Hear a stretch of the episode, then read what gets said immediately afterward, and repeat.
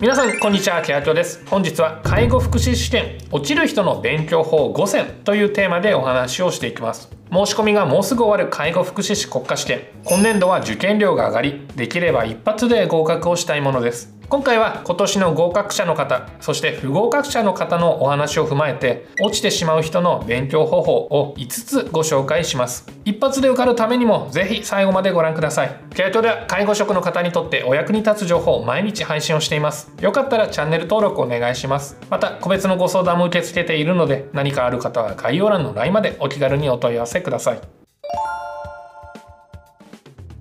まず最初1つ目の効率が悪い勉強方法は過去問を試験直前まで手をつけずに残しておいたということがありました。過去問は試験勉強の最後に解くものだと思っていませんかしかし過去問を最後に解くのは非常にもったいないことです。なぜもったいないかというと過去問は試験を作る人が理解をしてほしいと思っているポイントが集まっているからです。試験本番の問題は試験範囲から適当に作っているものではなく試験範囲の中からさすがに理解をしておいてほしいというような大切なポイントを集めているものです。つまり逆に言えば過去に問題となったものは重要な内容なので次の試験にも出る可能性が高いということです。もちろん全てが過去問から出るということはありませんが同じ領域から問題が出やすい傾向にあります。効率的に試験勉強を行うなら試験で出る可能性が高い部分から手をつけるべきですよね。そして正しい過去問の使い方としては勉強を始める時にまずは1年分解きどんなものか理解をする。定期的に問題を解いて現状確認苦手な分野を探す。そして最後に本番に慣れるために利用する。という方法です。過去問が解けるから受かる。という確認のために使うのではなく受かるために過去問を解けるようにする。というような使い方をしましょう。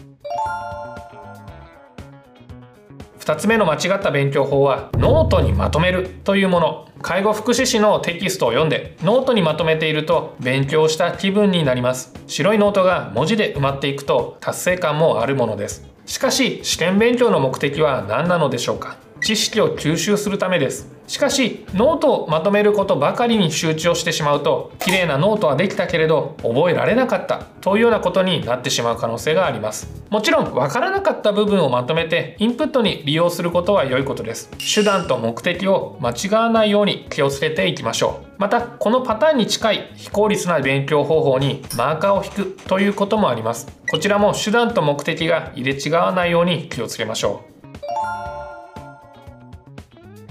3つ目の非効率な勉強方法はテキストを頭から暗記をしようとするということです。テキストを買って意欲がある。今だからこそテキストを一から暗記するぞと考えている方もいらっしゃるのではないでしょうか。でもこれも注意が必要です。その理由はモチベーションを下げてしまう可能性がある。そして試験に出ない部分も勉強することになるから。という理由です。テキストは分厚いです。試験に出ない部分もしっかりと整理をしてくれていてその部分を覚えることにももちろん価値はあります。しかしその部分もしっかり覚えるとなるとページが前に進まないためなかなか勉強を継続するモチベーションも続きません。これはもったいないです。テキストの正しい進め方は一つ問題を解いて理解できなかった部分を調べることに使うこと。2つ目にある程度勉強してきた時に理解を深める時に使うこと。そして3つ目が読み物として楽しむというような位置づけにしましょう。テキストは基本的にはわからない部分をより正確に確認をするためにあるということを確認しましょう。そして4つ目非効率な勉強方法暗記しかしないということです。皆さんは勉強する時に暗記することに多くの時間を使っていませんか？確かに覚えていないと解けない問題が多いですが暗記しかしないことは非効率です。試験に受かるためには試験範囲を正しく思い出すことができるようになる必要があります。そのためには理解をする暗記をするそして問題を踏まえて思い出せるようになるということが必要です。この2つ目の暗記だけに特化するのだと思い出す訓練ができていないのであまり効率的ではありません。バランスよく行いましょう。またこれが全てできているかを確認するにはやはり問題を解くことそして他人に説明することが効果的です。暗記するだけの勉強では覚えたつもりになっていることがあります。そういったことを避けるためにも問題を解いたり説明をしたりするようにしましょう。